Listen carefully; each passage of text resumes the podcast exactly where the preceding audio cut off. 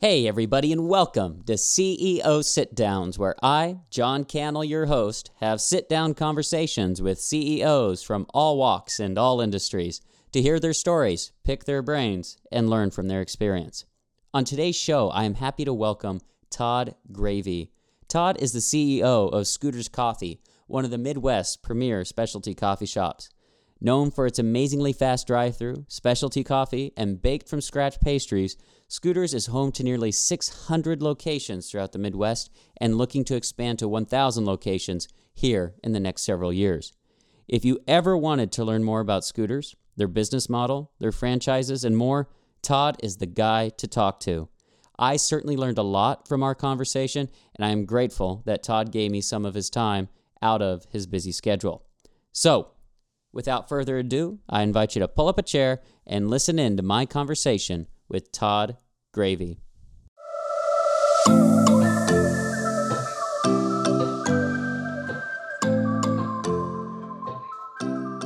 Hello, Todd. Welcome to the show. Happy to have you. Thanks, John. I'm happy to be here. Thank you for giving me some of your time today. I really appreciate it. Um, first things first, Todd, I'd like to know more about you. So take us back as far as you'd like, give us an idea, walk, let us walk with you rather on your career journey. Sure, sure. Well, I I graduated from uh, the University of Nebraska in Lincoln uh, in the early '90s, and uh, uh, with a, degree in business and in accounting, and ultimately became a CPA and worked for a, a public accounting firm in Omaha for about eight years uh, before I uh, decided to go private and, and move on and took a chief financial officer role with a, a marine builder in Florida for a short period and and uh, great experience that was a, a really a, a, an important and profound part of my journey in, in, terms of learning about businesses and consulting clients and and whatnot. Um, in 2004, uh, my sister and brother-in-law called me. I was in Florida uh, with my role there, uh, and uh, wanted to talk about maybe building coffee houses. And you know, at that time, you know, you know the starbucks of the world were, were something a little bit new to me at least in terms of where i lived in florida and so they wanted to uh, go build some coffee houses back in the midwest omaha but in particular kansas city uh, you know scooters coffee is headquartered in omaha but we were going to pioneer if you will uh, scooters into kansas city so long story short i agreed to partner with my family there my sister and my brother-in-law and uh, we moved on to Kansas City and began building uh, Scooters Coffee Houses as a part of the franchise system. At that time, Scooters Coffee was primarily an Omaha based company in 2005. Don and Linda Eckles had founded the company back in 1997. But, you know, Scooters Coffee was 25 or 30 stores, Omaha, a little bit expanding into Lincoln at that time. And so my family and I, uh, took scooters to KC and began building stores and um, expanding the brand there. Uh, did that for a few years uh, with them. Uh, an amazing journey of entrepreneurship and certainly some learnings along the way uh, there too in Kansas City. Uh, in 2008, then I, I, had an opportunity to move from Kansas City back to Omaha and uh, and serve the scooters organization as the chief financial officer and so I did that in, in the middle of 2008 and and partnered with Don Eckles uh, and, and some others in 2010. And we began to build scooters uh, even more proactively than we had before. Um, and, uh, and then in 2000, uh, I think it was 2016, Don uh, took the position as the chairman of the company. And I had the opportunity to become CEO of the company in 2016. And, and that's where I sit today uh, with Scooters Coffee and and our sister company Harvest Roasting here in Omaha, and uh, we've got uh, uh, big dreams for the future. I have to ask: Had you ever tried Scooters Coffee before you started building coffee houses? Uh, no, I I had not. I, my sister and brother-in-law they had one Scooters in Omaha. Uh, it was actually it's actually the store out on West Center Road. They built that store, and so now I committed to uh, coming back to Omaha. Uh, you know, we had a business plan in mind, but I had not yet tasted the coffee. However, I had heard about Scooters Coffee through them and others, and and the quality of the coffee and the quality of the um, of the brand and the experience. So I was I was sold.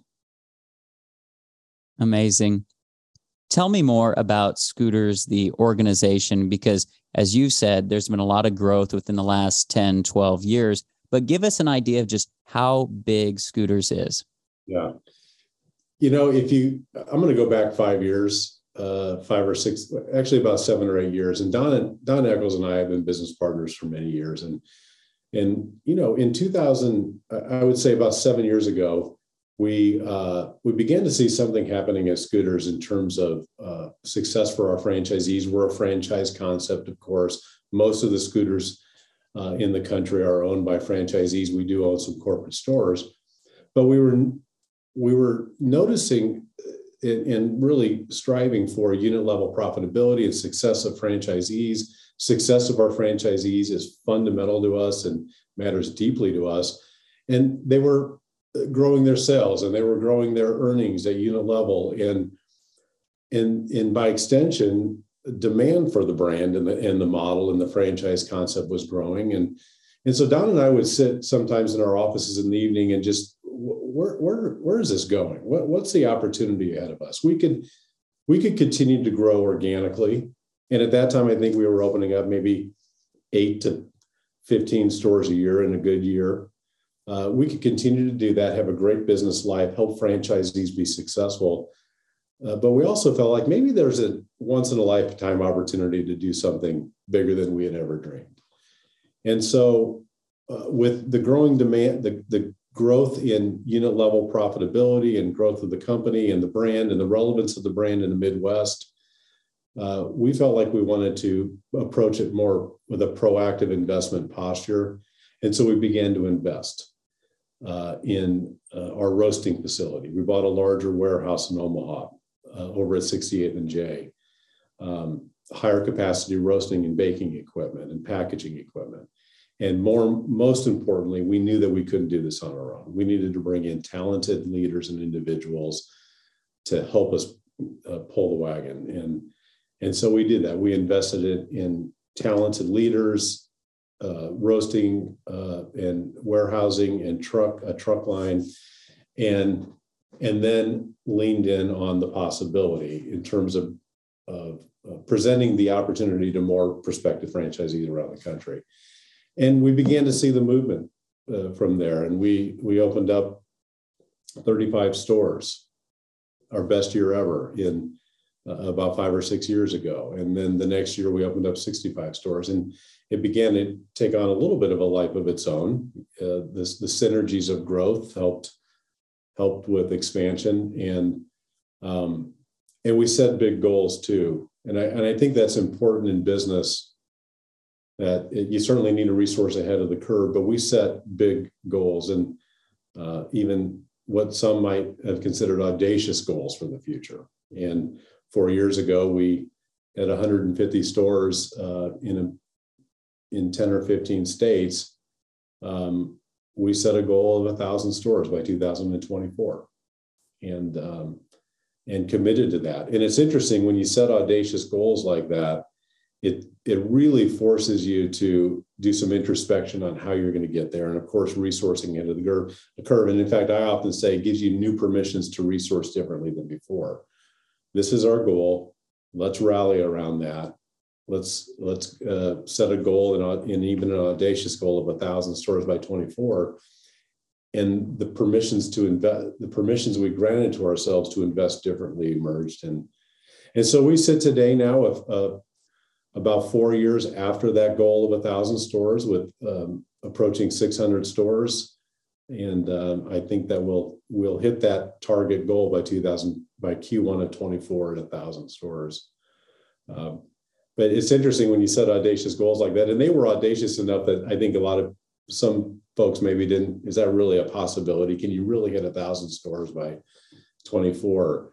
But if you resource it, you stay committed to it with discipline um, and of course, making sure that those coming along with us, our franchisees and employees, are successful right alongside us. Um, and then you begin to see that, you know, we're going to hit that goal. It, it looks like we're going to hit that goal by 2024. Then I think uh, those within our organization begin to dream even bigger. And so we've got we've got some some ideas on where we might be able to go by the end of uh, by the end of the decade in terms of domestic expansion and even beginning to explore a little bit international expansion at the moment. Tell me more about your your business model fundamentally because there's no shortage of coffee houses in the United States. Tell me what sets scooters apart, what gives you guys a competitive advantage. Right. I we even sometimes talk about a competitive advantage, John, but also this window of opportunity as we sit here in late 2022. What would be our advantages or what would create a competitive advantage in in primarily through the filters of franchisee success? Franchisees that come into our organization are trusting that this model is going to work for them. They're making significant investments in a coffee house and more often than not, multiple coffee houses. And so it needs to work for them. And we take that very seriously and, and the deep responsibility we have for their success. So we're always looking at the model and its success. The business model for us is our company owns Scooters Coffee, the franchise and the brand. We franchise out a 670 square foot drive through. I'm going to call it a drive through kiosk. You've seen them around the Midwest and certainly in Omaha. Um, but that's our model, and it's a and our focus is drive through. We want to be a drive through coffee. Now, in the past, we have we have built a few, in a few malls and and in some other non drive through or non traditional uh, uh, areas or uh, platforms, but it's all about drive through for us. Uh, to create distinction then in a competitive coffee landscape nationally, you do need to show up differently potentially. So for us, it's about focusing on selecting A sites, the 670 square foot drive-through kiosk, drive-through in mind, and uh, and then uh, through the filters of amazing people serving amazing drinks amazingly fast. And and speed of service is a critical component of our distinction. I think also, though, John, one of our advantages is frankly being positioned in the Midwest, headquartered in Omaha, Nebraska, gives us uh, certain advantages. Uh, I believe the Midwest is underserved in terms of specialty coffee still today. And so, positioned in the Midwest and with a, a fairly significant Midwest um, footprint at the moment, uh, we're in a really good position to fortify that position in the Midwest with competition um, uh, just ge- where we're located geographically. And then I think as important as anything, and an advantage that we have is that we're uh, vertically integrated in terms of supply chain. So we we uh, are expanding Scooters Coffee through the platform of successful franchisees owning multiple stores, and running alongside that then is uh, Harvest Roasting, which is the sister a sister company, if you will, of Scooters Coffee, supplying our franchisees man, well, production of coffee, roasting of coffee, and baked goods, and supplying about 95% of what franchisees need in their stores. And the reason that's so important for us, and I think gives us a competitive advantage, is uh, with that vertical integration, is we now through again franchisee success in mind, we're able to control quality so we have quality control over the product in our stores. We're able to scale differently.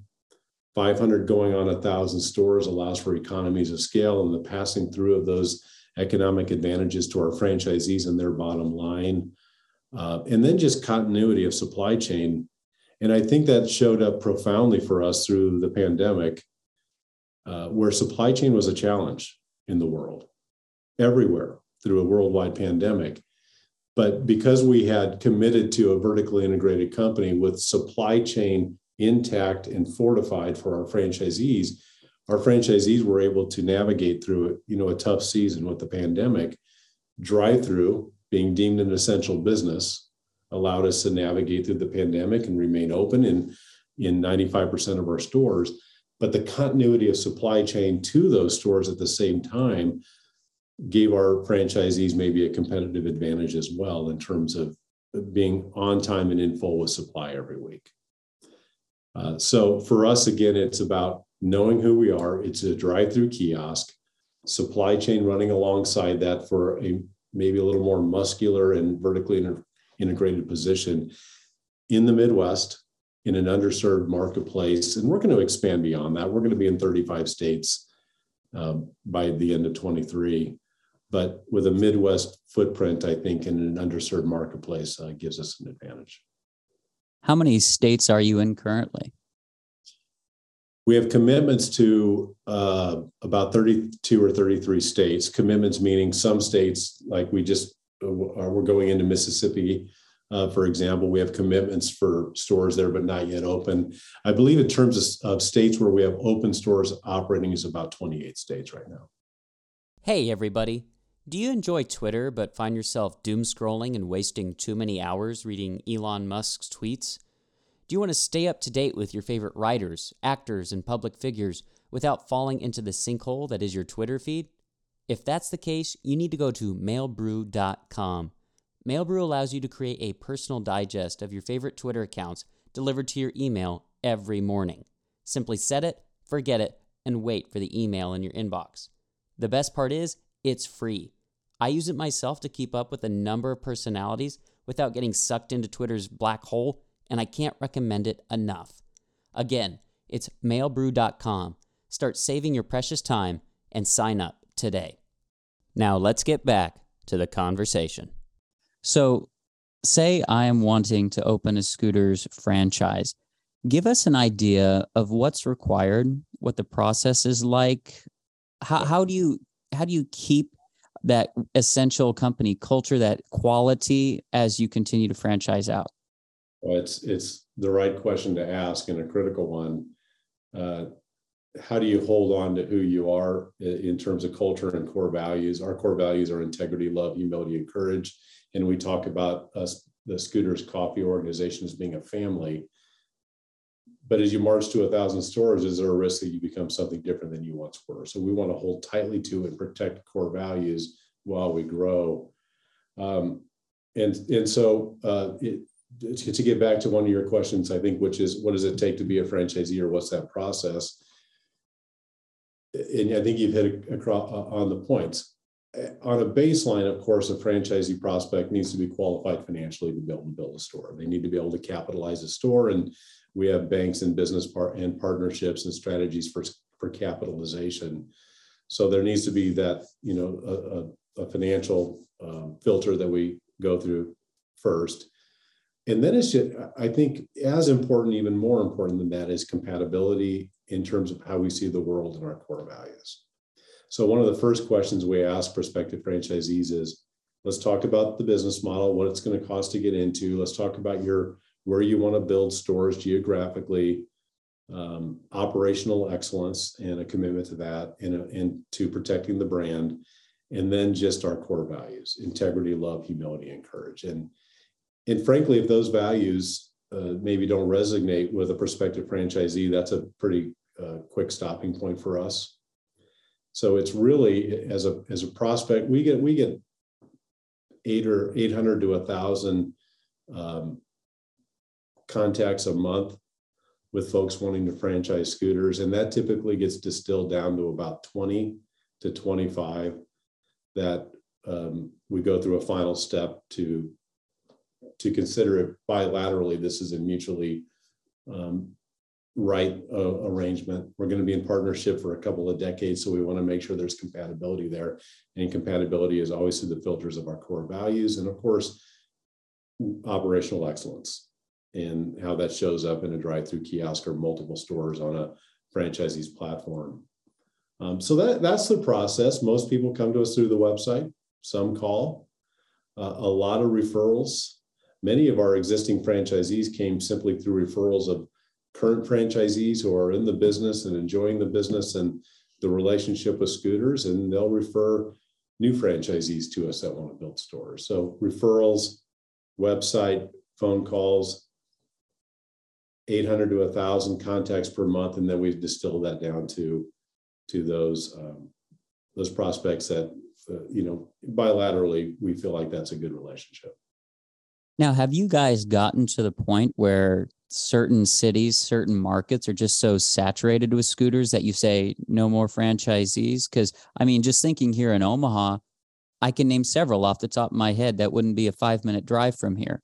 So A few, a few. Omaha would be one of those. Uh, you know, the founding city. We have we have quite a few stores here, as you know, and there's some opportunity for a few more. You'll see a few more go up in the next few years as uh, as we sort of finish Omaha. Lincoln, Nebraska, of course, is is pretty populated with stores. There'll be a few more built there, but beyond that, actually, there are there are areas of the country where the competition is more dense, or you know, Starbucks or or other competitors up in the upper northwest uh, are it's it's more dense, but not.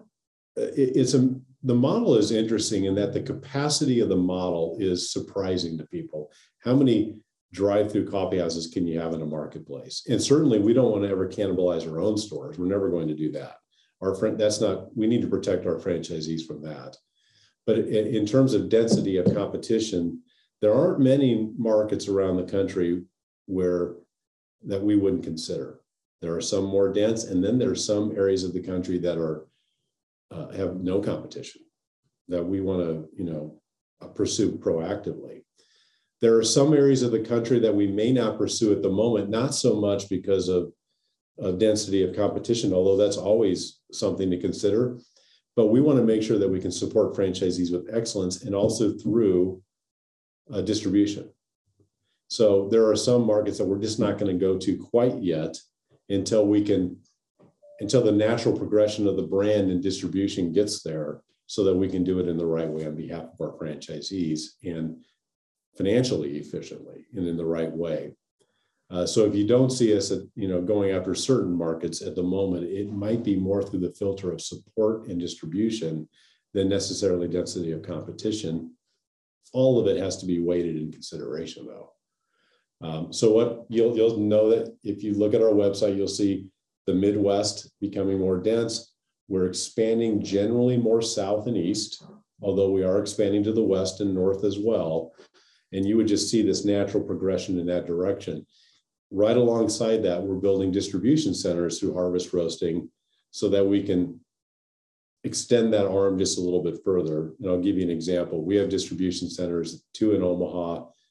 Uh, we're going to have two in Kansas City uh, by next year, Dallas, Atlanta, and we're looking at an Ohio distribution center so that we can then, in the right way, stretch a little bit further to the east. But th- that those are the filters by which we're contemplating expansion. And you know, competition's important, so we're considering that too. But it's about excellent support to our franchisees and excellent continuity of, of product to their stores. Hey, everybody. This is the last time I'll interrupt the interview. I promise. All I wanted to say is that if you're friends with any CEOs or just want to suggest a company whose CEO you'd like me to interview, let me know. Feel free to email me at john at ceositdowns.com. Any and all suggestions are appreciated. Now let's get back to the conversation. Talk to me a little bit about brand loyalty because I think a lot of folks underestimate the power of a brand. I can't remember, but there was some study I read a while back where half the time we don't even read what's in a sign. We just know the colors, we know the font, we know the shape. That's it.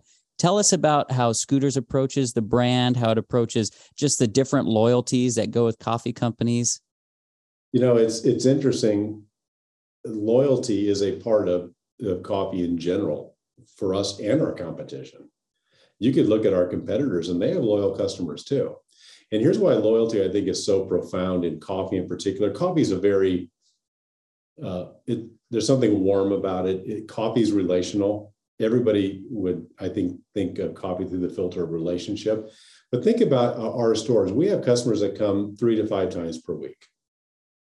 So getting back to the word loyalty, and I know you're speaking a little more through the filter of, of brand loyalty or just the relevance or awareness of a brand, and that's grow that'll just grow by extension with you know 500 to 1,000 stores. Um, but loyalty in our model is unique in that our customers, even through a drive-through lane, get to know their baristas uh, through just through frequency, three times a week. So they get to know each other. They see each other at the grocery store later in the community, and we're in small, medium, and large markets around the country. So it's very relational, which in turn engenders loyalty. and then loyalty is, of course, driven by the experience, certainly the relationship with the customers, but we have to be able to deliver world class coffee. We need to do it fast through a drive through lane. We want to respect our customers' time. That drives loyalty. Great drinks produces loyalty to a brand. A smile and a look in the eye from a barista that remembers your name will produce loyalty. Um, and then, of course, just expansion of the brand and just relevance of it or just awareness of the brand, and it contributes to that as well. But as we um, respectfully compete with other coffee companies around the country, they have the same advantage too, in that coffee customers come three to five times per week. So by extension, they're just just the frequency and the relationship with baristas. We're, as human beings, we're built relationally. So, and with that comes loyalty. So that's that's a part of it. So as we think about our business and the success of our franchisees, understanding how important loyalty is in our business and in particular with our model and the coffee model, uh, we need to understand that if we want to give our franchisees and our stores the best chance for success. Um, but you know, we can go into new markets too, which is this is interesting. We can go into new markets like uh, we were opening up in Alabama now in some smaller communities. They don't know who Scooters Coffee is. But here's what they see go up in their community. Often there's no competition. They see this building go up, it's 660, 70 square feet. Scooters Coffee drive through signs are placed on the building. They know exactly what's come into their community, which is it's drive through specialty coffee. And so, even though they don't know the brand and they're maybe not yet loyal to the brand, we have really uh, busy stores open up day one in some of these communities where the brand isn't yet known but they but specialty coffee has become such a part of the dna of of american culture now that they know what it is and they're going to come. There's no competition serving, servicing that morning pipeline at the moment.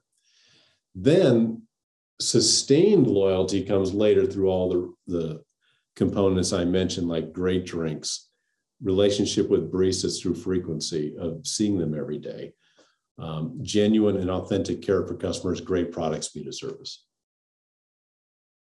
Amazing. Tell me, Todd, in the havoc of COVID 19, you as CEO, what was your greatest worry? What was that greatest moment of uncertainty? Yeah, well, we all we all remember it poignantly, don't we? I mean, it'll be with us forever. But you know, uh, we we head into March 2020, and you're hearing about this, and you don't know. I mean, who? None of us have gone through a worldwide pandemic, so we don't really know what's before us. Uh, you know, masks and uh, deemed an essential business, all these learnings that that came, but it was in the first or second week of March that that every coffee every coffee company and other restaurants and QSR everybody dropped. I mean, it just is what it was, and and it was you know, it, it was worrisome, but uh, but we also knew who we were as a company. We knew the strength and uh, how strong our franchisees were. We're a vertically integrated company, so supply chain was going to be maybe a little more intact than others.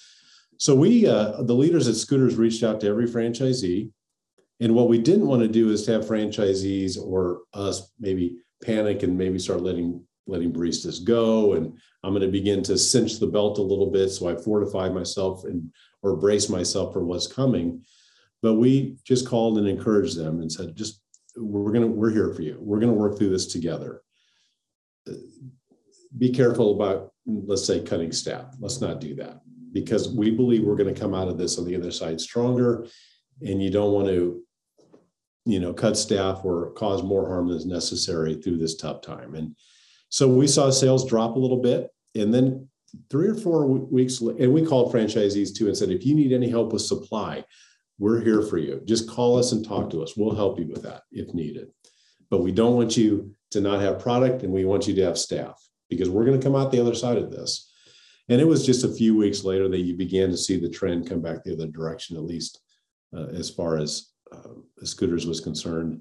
And I, I always say this, not being wanting to be insensitive to maybe other businesses um, that you know, didn't do as well through COVID. And I don't want to be insensitive to that because it was a tough time for many businesses and small businesses in particular. But as a franchise system, having hung our hat on drive through 20 years earlier, uh, supply chain fortification in place, it put us in, you know, what we believe was, in looking back at it now, a pretty, pretty solid position to be able to navigate the waters of the day. And, and we did, and, and ended up, um, navigating it through it just fine uh, in 2020. And even into 21, the ripple effects of supply chain were less impactful for us maybe than for others. So we were in a good place. Yeah, very fortuitous place. Um, no doubt about that. Tell me though, as the CEO of Scooters for several years now, what accomplishment are you proudest of?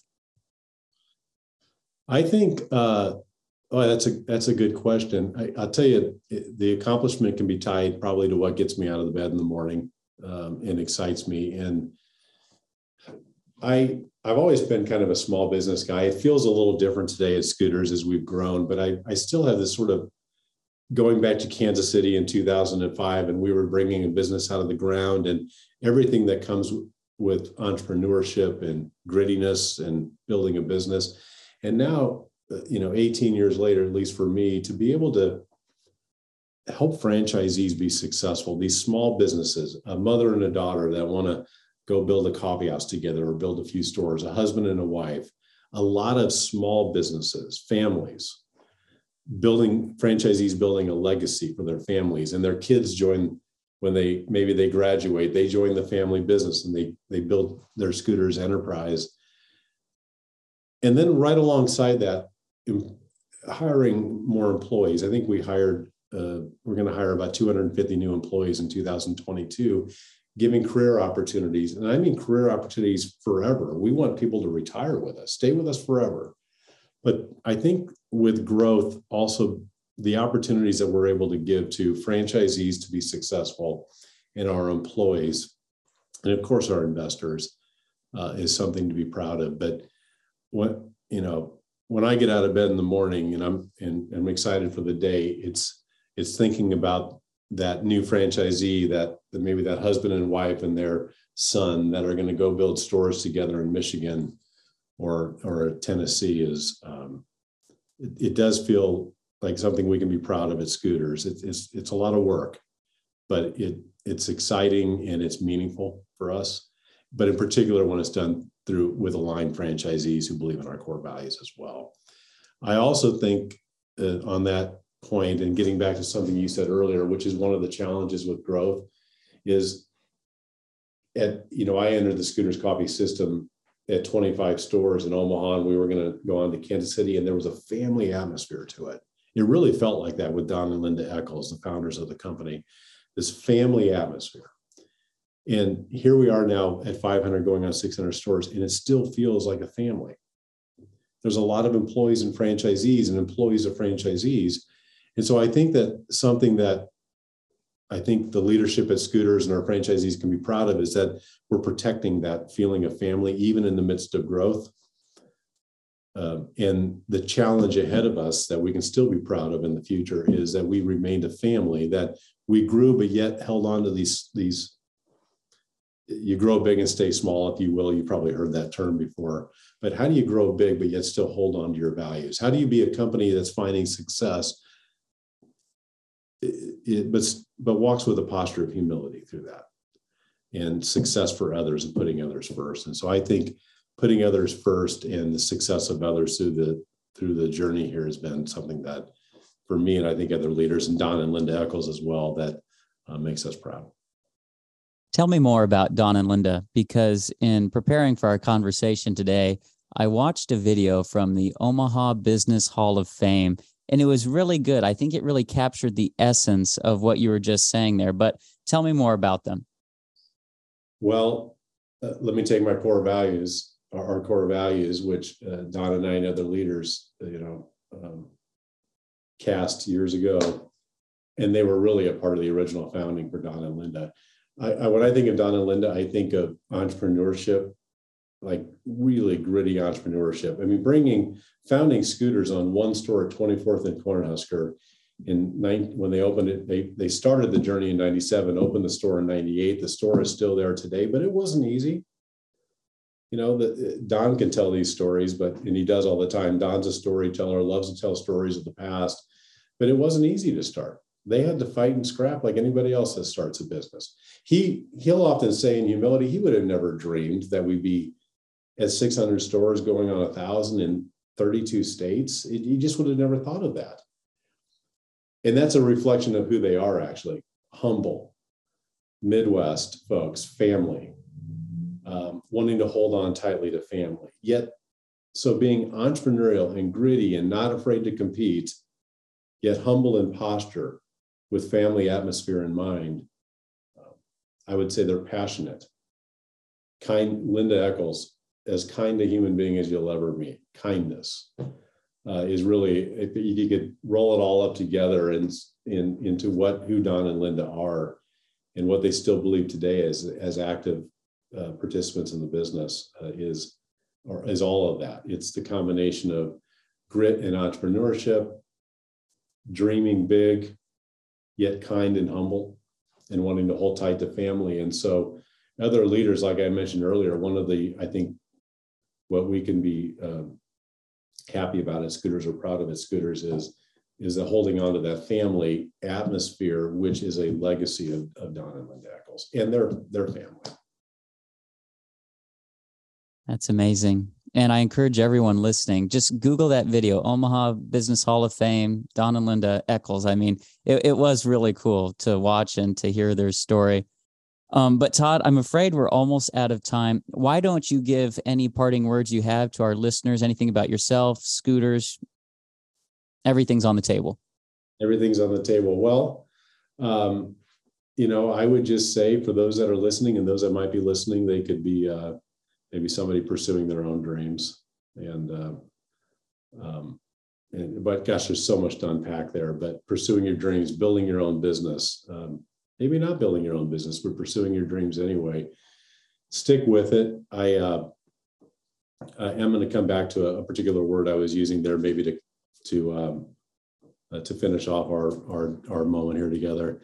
I, I was watching a a uh, a video a couple a few years ago, and I shared this with our franchisees, and it was a video on um, uh, it was a lady. Uh, her name's Angela Duckworth, and and there, it's a TED Talk video. You can look it up later. But she's talking about. She did a study. She was a psychologist, and she did. She wanted to understand, um, you know, what makes successful people successful.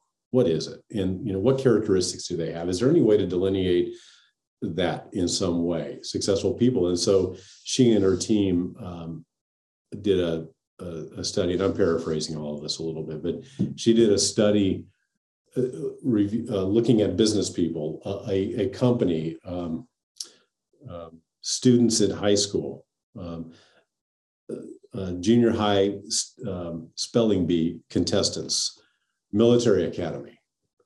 And she's looking for a common denominator amongst successful people or businesses. And, and, uh, and one feature of them kept bubbling to the top as the most profound feature uh, of successful people. And it may not be what you normally think, like, let's say, uh, education. And that's important. Don't get me wrong, education is important. Uh, IQ or, or emotional intelligence, very important. Family background. Um, uh, it was none of that. The, the most profound feature in successful people or businesses was simply grit. Grittier and, and you can look up her TED Talk video, grittier uh, folks in all of those uh, avenues of life that I just mentioned bubbled up as more, most successful. And what, what is grit really?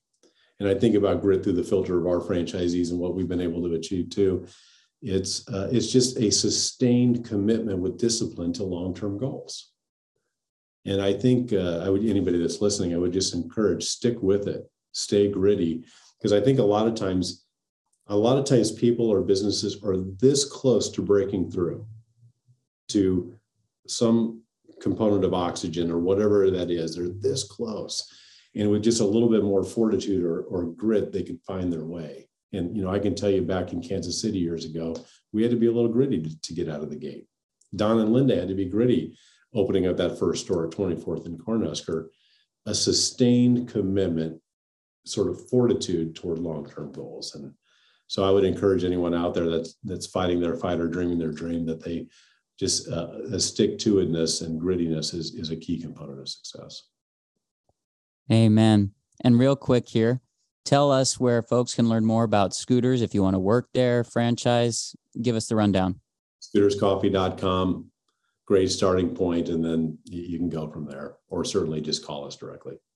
Awesome. And everyone listening, be sure to visit Scooters and be drinking one of their drinks as you listen. So, uh, to wrap up here, I just want to thank you so much, Todd, for giving me some of your time today. I certainly appreciate it, as do all of our listeners. And hopefully, we'll talk again soon. I hope we do. Thanks, John. Awesome. Take care. Whether you allowed us to keep you company on your ride home from the office, during your workout, or as you were getting ready for the day, I appreciate you taking the time to listen to this conversation. Be sure to subscribe and follow CEO Sit Downs on whatever podcast platform you use and I'd really appreciate it if you could leave a review, as it helps others find the podcast in the future. And if today's episode called to mind a friend or family member who you think would really enjoy today's conversation, go ahead and share this episode with them. I'd certainly appreciate it, and hopefully they will too. Thanks again for listening, and may you have a pleasant day wherever you may be.